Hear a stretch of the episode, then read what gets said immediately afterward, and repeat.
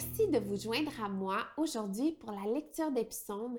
Et aujourd'hui, c'est le chapitre 85 que l'on lit et le thème de l'adoration à la restauration. Hmm. Et c'est un psaume des descendants de Corée. On y va ensemble.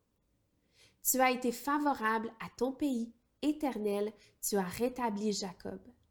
Tu as pardonné la faute de ton peuple, tu as couvert tous ses péchés. Pause. Tu as retiré toute ta fureur, tu as renoncé à ton ardente colère.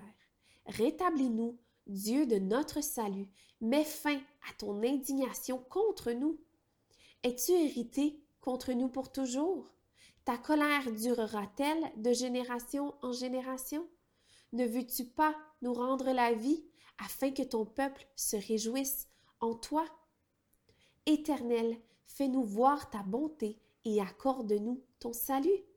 J'écouterai ce que dit Dieu, l'Éternel, car il parle de paix à son peuple et à ses fidèles, pourvu qu'ils ne retombent pas dans la folie.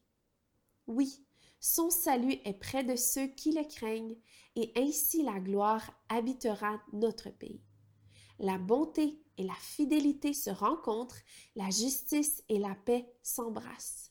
La fidélité pousse de la terre et la justice se penche du haut du ciel. L'Éternel lui-même accordera le bonheur et notre terre donnera ses produits. La justice marchera devant lui et tracera le chemin devant ses pas.